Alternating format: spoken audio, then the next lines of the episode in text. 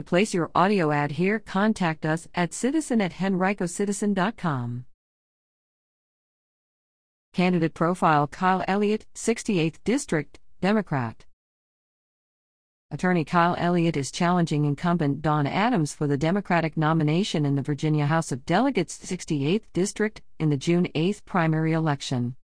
I decided to run for this position because, in conversations with friends across the district, I heard that they wanted a delegate who would exemplify progressive and ethical leadership, better engage with the community, and ultimately properly represent our interests, he said.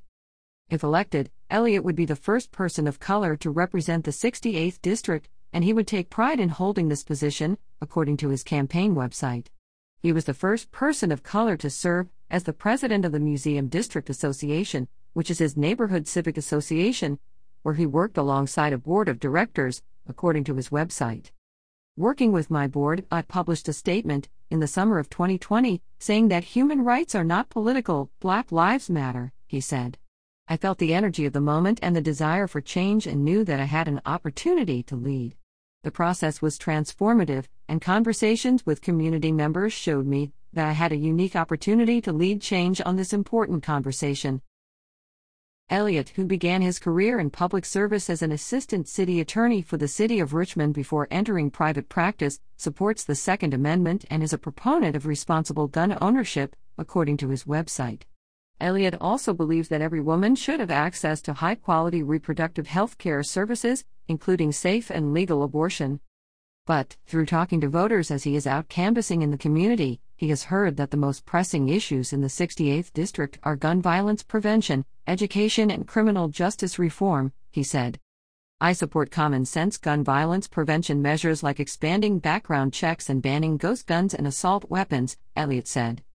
Elliott also believes that all full time jobs must come with a living wage, good benefits, paid leave, and the ability to join a union and collectively bargain, according to his website.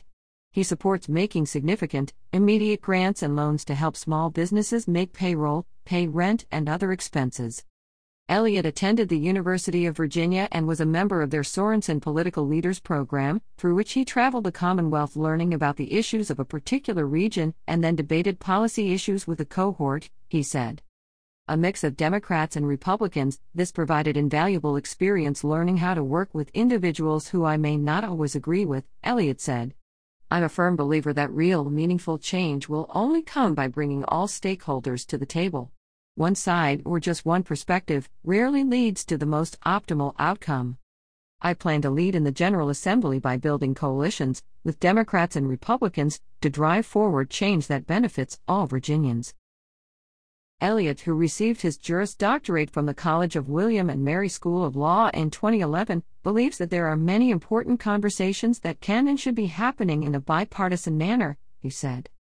The first is on broadband expansion, Elliott said. The turn to remote school and work during the pandemic showed that much of our broadband infrastructure needs improvement. Over 300,000 Virginians don't have access to wired internet, and in today's economy, that's not setting folks up for success. Adams won the 68th seat in 2017.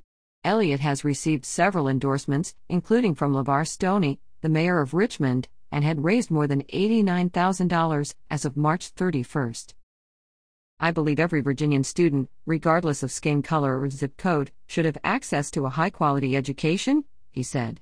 And I believe that we must reimagine policing for the benefit and safety of all. And from my conversations, Elliott said, I know the voters of the 68th agree.